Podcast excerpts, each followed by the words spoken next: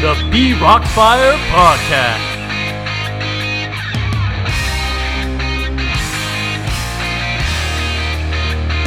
Good morning. This is LJ Regine. And I'm Will Fuller. And welcome to the B Rocks Fire podcast. We're really excited today to welcome our special guest, uh, the Broward Sheriff Gregory Tony.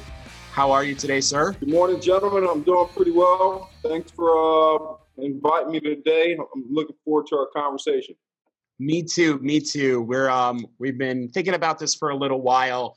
We just feel like you know there's so much unrest going on right now in the world. And I think it's important, we think it's important to have conversations and really just try to get a better understanding of what's going on and what we can do to help. I'm glad you two are engaged in wanting to figure out ways to help.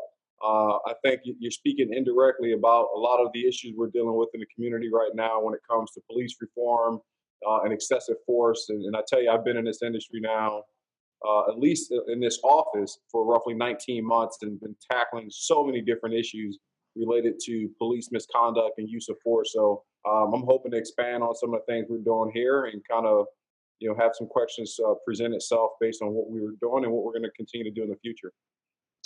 We love that. That's great. Um, at, you know, just before we kind of dive into that, we'd love to know just a little bit about you, your story, and how you got into law enforcement and what led you to the career that you have today. Yeah, listen, yeah, I, I grew up um, up north in Philadelphia, Pennsylvania. Um, in the early 1990s, it's one of the most drug and violent ridden communities in America. You, you, know, we had one of the worst homicide rates in the community. Uh, at 14 years of age, I had survived a home invasion, had to shoot and kill an armed suspect who was trying to kill me and my brother. Uh, I witnessed my friends being slaughtered on the streets at 16 years of age. A good friend of mine uh, was shot in the face over some minor you know, disturbance, but it had become the norm in that community. And between the age of probably 12 through 16, just to paint how abnormal this was, I'd probably seen at least a half a dozen murderers or people killed directly in front of me. Uh, and one of the things I wanted to do was to get out of that community. Every single statistic that had shown its, its face at the time was either you were going, if you were a young black male, you were going to go to jail or you're going to end up dead in the morgue. And that didn't make sense to me. Uh, very early on, I, I figured that I can do more with myself. I elected to use my athleticism. I had always been a pretty good athlete, uh, was a good football player, good baseball player, wrestler, and said, This is going to be my tool to stay off the street. The longer I was engaged in sports, the less I was on the streets. And fortunately for me, um, I had won some different accommodations, uh, was offered some scholarships at some schools up north but I really wanted to challenge myself and take off. And Florida State University was a dynasty at the time. Bobby Bowden was coaching. We were winning the national championship. We're playing every single year. And I was like, man, I want to be that guy. I want to play in a national championship. I want to play for Florida State. And I started. It, it was it was very bold. Uh, at the time, I turned down some local scholarships to schools there. I was the first person in my family ever to go to college and, and offer the opportunity. So it was kind of risky. But I remember telling myself, if I'm going to risk anything, this is the time to do it. If I'm going to advance in life, I'm going to have to give up some things. And so I decided at the end of high school, I uh, start sweeping up in barbershops, saving up money, paid uh, for my first flight. I had never been on a plane before. I sent the deposit down for my apartment in Tallahassee. Uh, didn't even check, I mean, literally looked at it on the map and boom, I was going to land here at this apartment. Um, had $500 in my pocket, jumped on a plane with a duffel bag, and never looked back. Uh, played at Florida State, uh, became a starter, um, played a national championship, won the ACC championship. Uh, then after 9-11, knew I wasn't going to be some first-round draft pick. Sports was not going to be the answer. Always wanted to be a cop. Started my career here in Coral Springs. As a cop in Coral Springs, uh, pretty much ran the gauntlet really fast. Uh, my first year in the road, having really known the streets and been on the streets forever, it was easy for me to be that officer that would, you know, chase down guys, capture big drug cases. And before you knew it, I had a sergeant who offered me an opportunity to work in Vice and Narcotics. And I went undercover for a RICO case and got deputized with the FBI. Uh, had a successful uh, case management working there. We arrested a lot of dirty cops, which is kind of part of the discussion we're going to have. And before you knew it, I was on SWAT. I was the first African American SWAT operator. I was the first African American sergeant, the first African American burglary detective. uh, and won many uh, accolades, being highly decorated, even being awarded the Meritorious Award, which is one of our highest honors at Coral Springs. Lo and behold, it, you know, I took an interest in active shooter. Active shooter had become kind of my obsession, really. I was like, this is continuing to happen in the country. It was occurring on a frequent basis. And so I went up to the Federal Law Enforcement Training Center with the permission of our chief, brought back all the training protocols that Coral Springs uh, end up utilizing on February 14th at the Stoneman Douglas shooting. Now, I had retired and went in the private sector managing and developed my own company uh, when this happened. Unfortunately, um, I decided it was time for me to come back and, and do what I can to help because of that tragedy uh, and was offered an opportunity by the governor during an interview. I was one of three candidates that was interviewed and uh, came out on top and was appointed the first African American sheriff in 105 years. Wow. That's amazing. You have an amazing story, amazing pedigree, and just amazing transition uh, in your career. And it sounds like you've seen a lot been through a lot, and have used a lot of your personal experiences on the job that you're in. And you know, just just diving right into this, Sheriff you know, with George Floyd's death being the catalyst for everything that's been going on right now, I know you are both an African American and a policeman, so or sheriff, so you have a unique vantage point. And so I wanted to understand what's your personal take on everything that's transpired in the past two months. Yeah, listen, I, I will tell you both, and I've spoke about this on several different media outlets. You know, I grew up again in an environment where I had literally been George Floyd. I remember coming back from practice and getting dumped on the ground with several of my friends and cops putting their knee on my neck and patting us down only to say, oh, it's not you, get up and move on. But the damage had already been done. Eh, we had been, you know, racially profiled, profiled, we had been thrown on the ground. And so when I watched George Floyd's uh, murder, it, it, really struck at home at, at how important this is. And, and I've said this time and time again you know, long before I had these pretty stars on my collar around my neck, I had a knee on my neck. I've been that guy. Uh, and so it was something that I knew had already existed, but to see it in such a grotesque manner, eight minutes and 46 seconds, to watch other law enforcement officers stand by and do nothing, it just reminded me of the importance of making sure this agency, where I have roughly 5,700 employees, um, 3,000 plus of them are first responders, but making sure this agency would be accountable and not allow that to happen here. And last year, uh, early on coming into the office, I don't know if you guys remember, but we had a lot of controversy here with police uh, misconduct. You know, from the beginning, when I came into the organization, I had to terminate the deputies who failed to go inside the Stoneman Douglas school, um, allowing so many people to be slaughtered and killed. That was very controversial. That type of discipline never happens. But then I had one of my deputies beat a young black man in handcuffs inside the jail. And I terminated that deputy. It was very controversial, had to fight with the unions on it. Then I had another deputy who beat a man who was handcuffed to a medical bed while in the hospital. Terminated that deputy, and it became another uh, point of conflict between the union uh, and this agency or myself, uh, quite frankly. And then, of course, you all probably remember the Delucca Rolle case. He was a young man in Tamarac, young black kid, about 15 years of age, uh, was involved in disorderly conduct, and one of our deputies slammed him to the ground and later smashed his head into the, to the floor, into the ground. Terminated that deputy where the uh, recommendation at the time from the Professional Standards Committee, which I'll expand on in a moment, said he should be exonerated. The reason why I took these hard stances goes back to understanding about what the issues are in a community. The black and brown community traditionally has, um, for long-standing time, have had issues with trusting law enforcement. And what I tell people all the time, and I'm an educator, I've been an adjunct college professor for years, is about educating the true history behind this uniform and the association with it when it comes to systemic racism and prejudice. This very uniform, which I'm honored to wear, we can't forget, was involved in the civil rights movement unleashing dogs on black and brown people unfairly. Even my fire services, where I have roughly 700 firefighters and, and, and I'm commando, their, their, their fire hoses was deployed on crowds of black, brown, and our LGBTQ community during these times of civil rights. And so there's a longstanding distrust with law enforcement that genuinely exists when it comes to black and brown people in this community.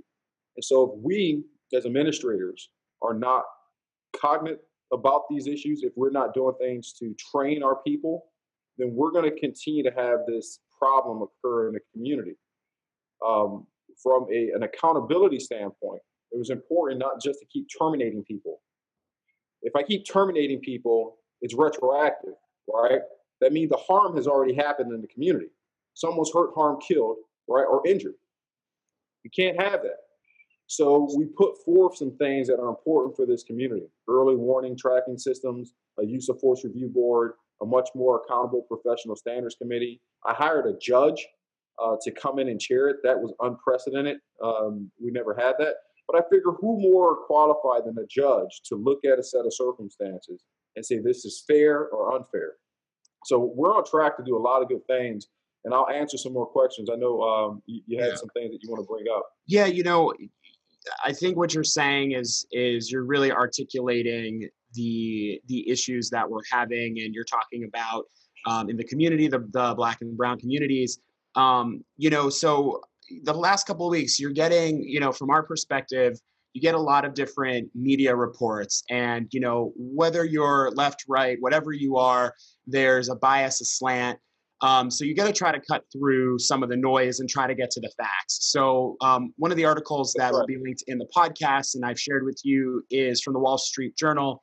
Um, and it's the myth of systemic police racism by heather Mac Donald, and it quotes a, a study um, that researchers found at the end that there is no significant evidence of anti-black disparity and the likelihood of being fatally shot by the police. And it goes through all the numbers, and you know it's looking at it from a data perspective. And the question was, you know, are police specific specifically targeting um, black and brown people to to kill them?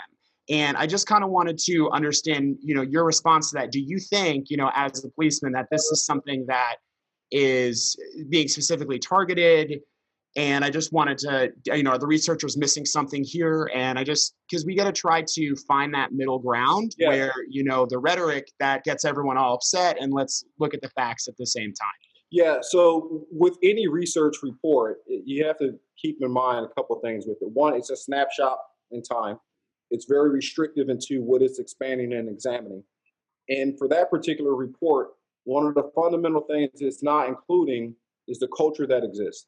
Okay. The culture of mistrust, the culture of traditional over policing in black and brown communities, the culture that exists with uh, disproportionate arrest and encounters with black and brown people, the true disproportion of the amount of minorities that are in custody right now within the Department of Corrections or even in our jails, and then the disproportion of sentencing guidelines and how they affect black and brown people. So when you tally all those things up and you in, inject law enforcement officers into the community where a system has been in place that almost uh, is targeting minorities more than any other population, there will be a nexus to the negative encounters, meaning the officers who get in that engagement and kill somebody of black and brown color.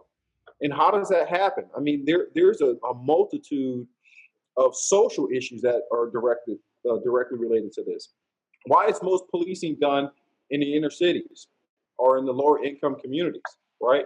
Because you typically have a higher degree of, of criminal infractions occurring in those communities that are associated to poverty. What do I mean?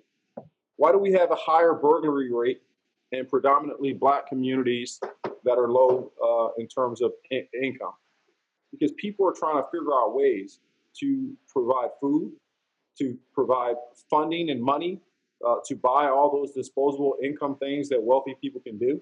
And so there's an association there. Why are people sell- selling drugs? Most of them don't have the education, most of them don't have the resources to go to college. I just told you about my own personal story, right? I swept up in a barbershop to find my way at Florida State. And so, but I, but the alternate, the, the alternative could have been me becoming a drug dealer, right, and selling drugs in the street, right, which would have had a, a greater risk factor. I knew this very early on, right. So I had preferred to sweep up in a barbershop, but that is not the case for so many other people in the community.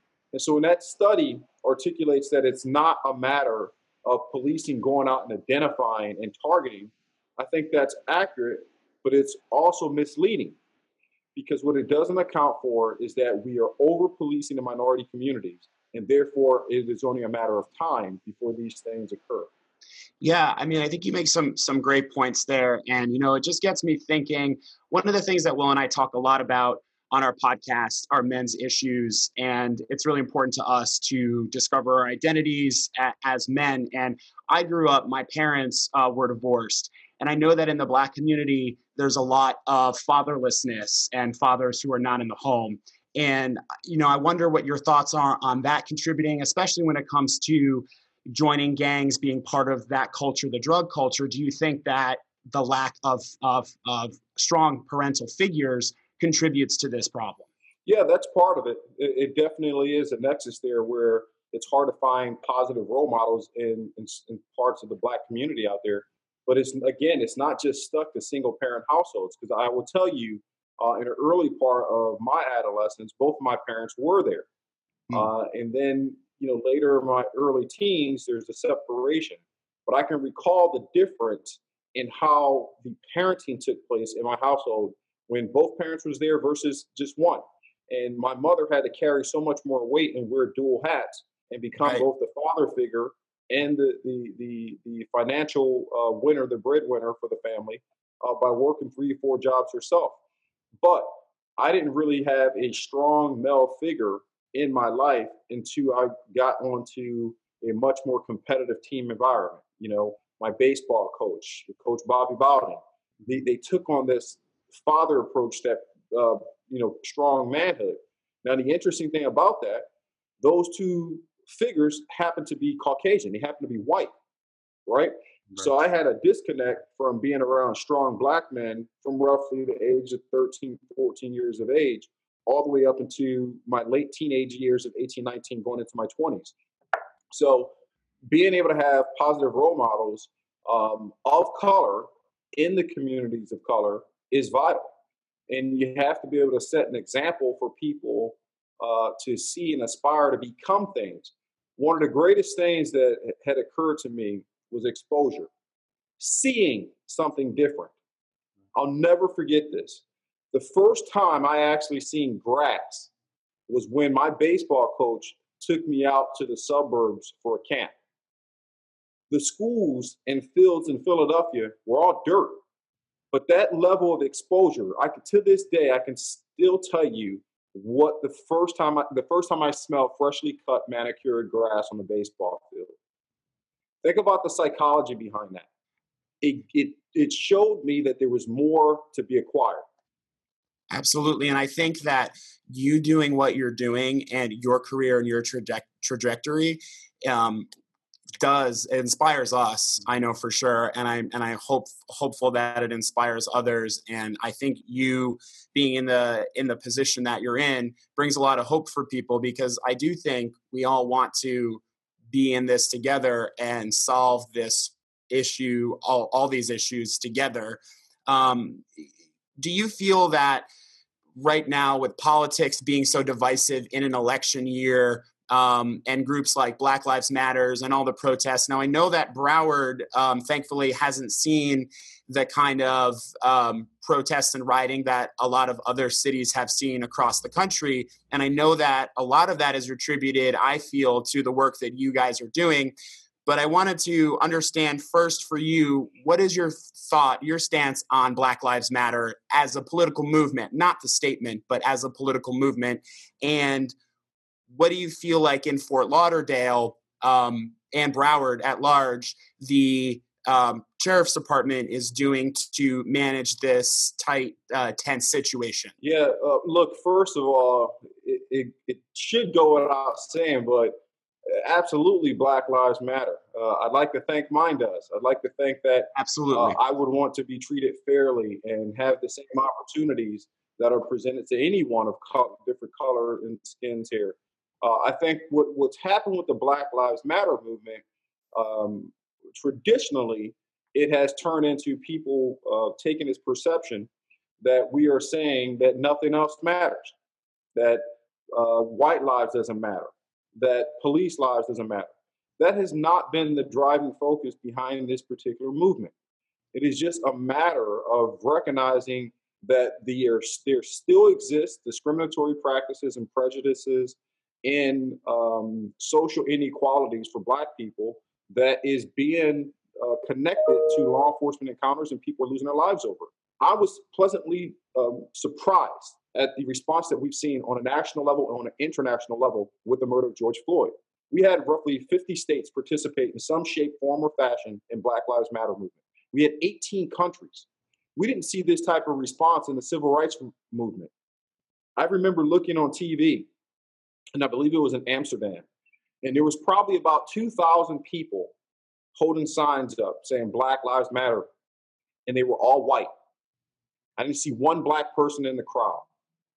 That's the response that this movement has been trying to drive to open up and educate the entire population of what the messaging is and how important it is for equality, not only in this country, but on this planet. From a, Broward County perspective, you know, the Black Lives Matter movement, to your point, when he came out here, we rallied with him. I took a knee with him. We provided security and escort for them to make sure things was done correctly. We had a few agitators in Fort Lauderdale um, who really are just opportunists and, and, trying to create havoc. You know, Fort Lauderdale uh, was out there and we helped them to gain control of it.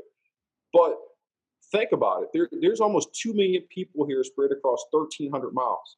And yet we as a community are responding effectively. And it's because this agency, with my command staff, we have focused on not being considered an outsider during these protests.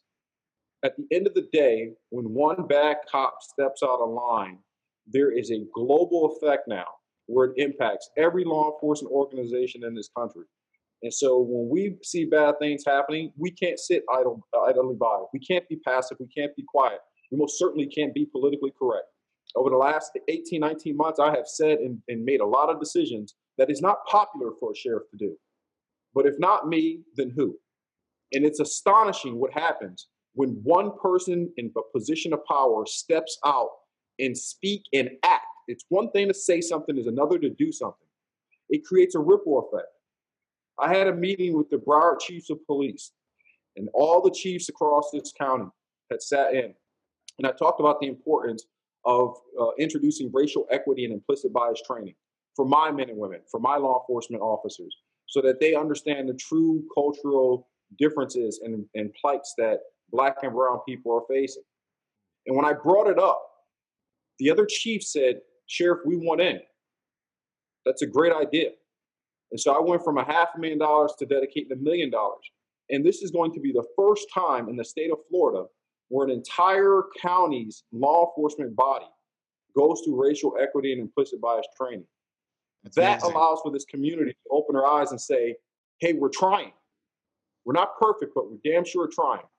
I think that's amazing, and I think you're the you know the path that we're on, especially down here in Fort Lauderdale.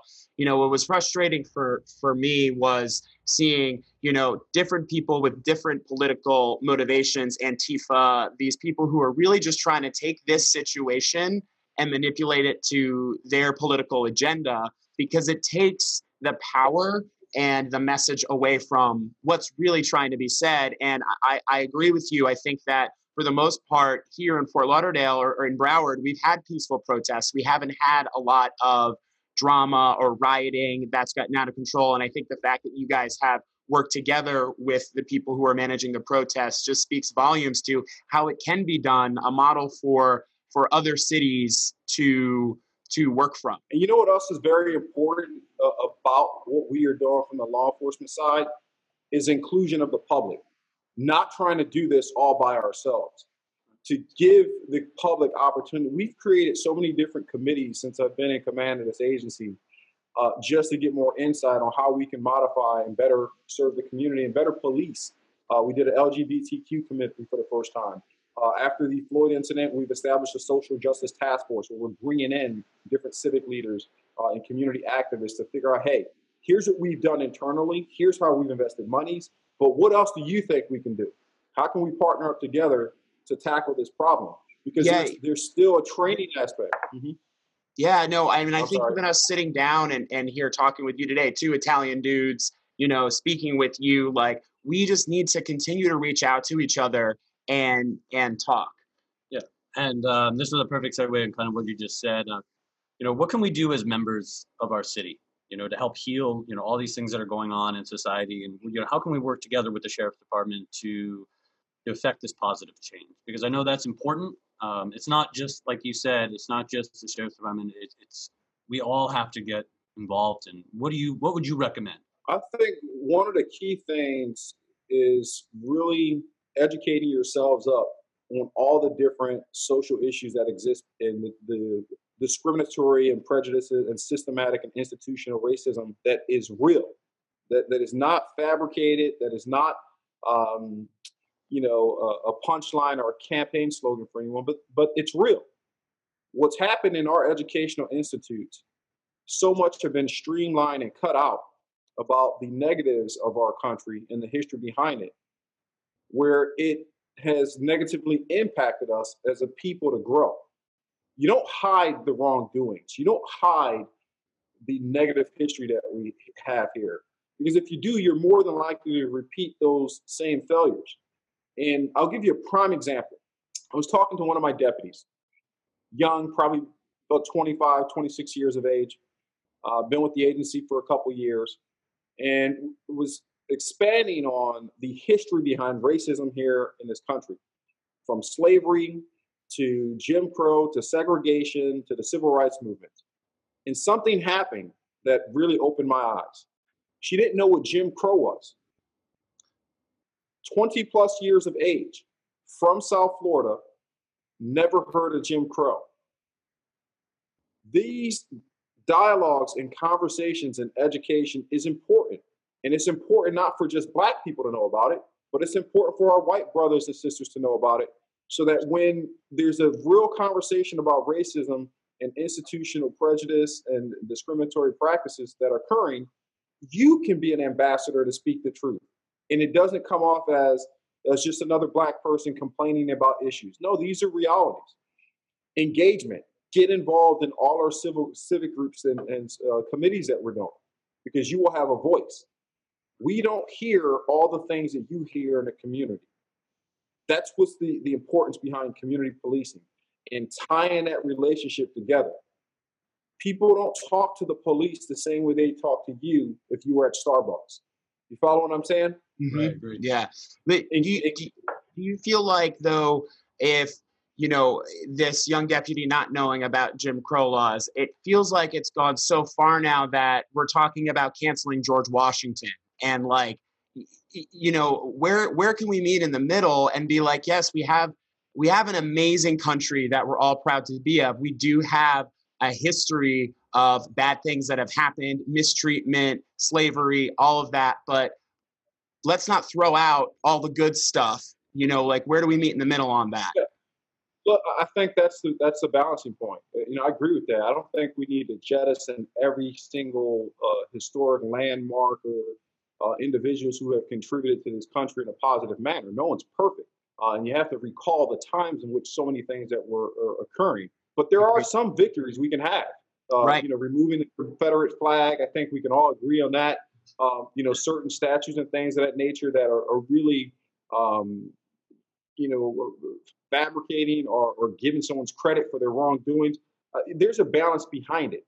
Um, I think right now, because it's such a sensitive time, that everyone's trying to figure out what can we do to show our support. What can we do to further get rid of, uh, you know, the institutional issues of racism.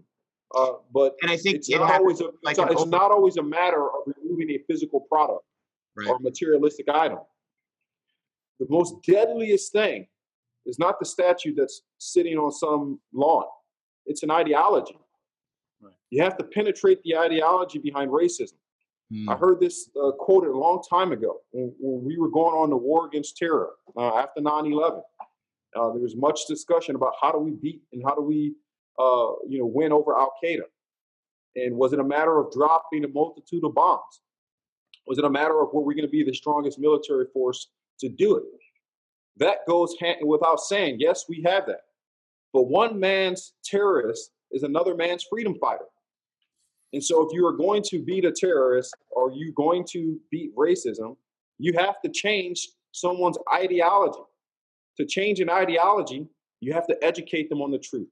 And then you give them an opportunity after having the truth to make a conscious decision. Will you live in a world of lies? Or are you going to accept the truth and modify your behavior? And I agree. That's, I mean, I feel like that's one way to end it, but you know, because that's a great way to um, to try to finish off. But I do want to end it on this. If if you had one message to the world right now, to the world, um, what would it be? God, you know, that's that's pretty deep. You know, there's a lot of people on this planet, uh, and to and to merge one singular message well, how about this? How about if you had if you had one message to the people of Broward County, who you know will be will be voting for you in the fall? What uh, what would you say? I would say to the voters here that this is the first time in this county's history that we have an opportunity to bridge the differences within our cultures, within our business districts, within our financial communities, the rich versus the poor, I have taken on an ambassador role here, not just the sheriff, not just the chief law enforcement officer, but because the level of power that exists in this position and the influence, I can walk into some billionaire's mansion in a home, or I can go into a community where someone's living in 500 square feet. And I've lived both sides of that world, and I understand the issues. We haven't had that here in a long time. And I have been bridging these gaps and bonding this community and doing the reform efforts to make sure we don't have conflict here, being accountable, stepping out and doing the things that uh, people expect. You know, so many things have changed over the last year policies, protocols, procedures, cultures, expectations. But for all the things we put in place, there isn't a policy for decency. You either have it or you don't. And I learned that a long time ago. And so the goal here now for this community is to do we go back to a broken past or do we guess and hope for broken promises that people give on a campaign speech? Or do we look at what's going on right here, right now, and say that works for this county and it most certainly works for this state and it can be a model for this country? Wow. Perfect. Wow. Thank that was I thank, appreciate that. Thank you so much. I, I, think decency and reaching out and working together. And we're so thankful, um, Sheriff, for you talking to us today. Thank you so much for taking the time. Thanks for having me on, guys. All right, thank, thank you. you. I really appreciate it. Wow. That was awesome. That was great. I what a great interview. I really appreciate the fact that he took his time. Very busy, especially during times like this. Mm-hmm. Um, I, I feel like you know when you're running a campaign and you got all these things going on, but just think of all the, the stuff that's happening outside right now with that are that are needed and the voice that's needed. And he took 30 minutes of his time just to have a conversation with us. I thought that was awesome. Yeah, I mean, and I think that's the point that really resonated with me was him talking about reaching out, being an ambassador, and finding that common ground. And I think that you know his message and what he's trying to do for Broward, it, it definitely resonated with me. Yeah, and the one thing I was hoping for, and you never know when you're doing an interview, is that you hope that the person, you know, even though they're in the, as a sheriff, you hope that they step outside of what they do, you know. And I believe that he did that. And I, for me personally, I feel, feel like you didn't feel like he was like he didn't have too like yeah like he wasn't trying to like play politics he, he was just trying, trying, to speak from his heart and his yeah. experience and he was saying things that you know um, there might be some sheriffs out there police officers out there that might be like whoa but at the same time he's got to be real mm-hmm. and and I understand that uh, for us, you know, two guys, you know, a podcast, you know, he could have easily just been like, you know, no, I don't have time for you guys. He literally took time. Uh, and I asked him some, you know, I, you know, I don't think they were tough questions, but they were, you know, you got to get to the heart of of everything. And I think for me, bringing up the point um, about fatherlessness in the community and his experience of how like he didn't have those strong role models you know after his parents got divorced until you know he was in his sports career and in school and you know it's it's that's inspiring stuff you yeah. know um, so will you know this this was i would say our our last sort of Rocks the Rocks Fire podcast in our first iteration, wouldn't yeah. you say? Yeah, we're, we're we've been evolving, just like uh, you know everyone keeps talking about the new normal. Well, new normal is mm-hmm. coming for us too when it comes to um, the B Rocks Fire podcast. We're not going anywhere. Nope. I know some people are like, oh, no, but we're not going anywhere. Or they're Uh, like, oh God, they're sticking around they're like, thank God they're thinking egg. they're like, what? They're about to celebrate. But we're gonna we're gonna morph a little bit. yeah, we're gonna morph and we're gonna get a little bit more focused Yeah. and talk about things that you know after listening and taking your feedback on what you guys want to hear about. We are gonna start talking about that stuff and um, you know how you got those. And you know, honestly, and let's put it this way: the, the message is is that you know we we both love health and fitness, yeah, and um, so that's kind of where that's what brought us together, really. right. Yeah. actually, literally. Yeah. Um, and we feel like there's a lot of questions out there. I've been on this like now 60 day body transformation. You also have been going through this like muscular, and we're completely different in what we're doing, but at the same time, we get lots of questions. We have, lo- I feel like we have lots of real answers, and we're Mhm. going to do that with the podcast. Um, if you know my style sense and all that stuff, if, if you state if you were on for those, I still have my SoFlo style guide. That's morphing into a more, hey, I'm going to tell you how to dress. Mm. Um, the modern Thor is coming up, still going to be part of this, but also going to have a lot of things going on with that.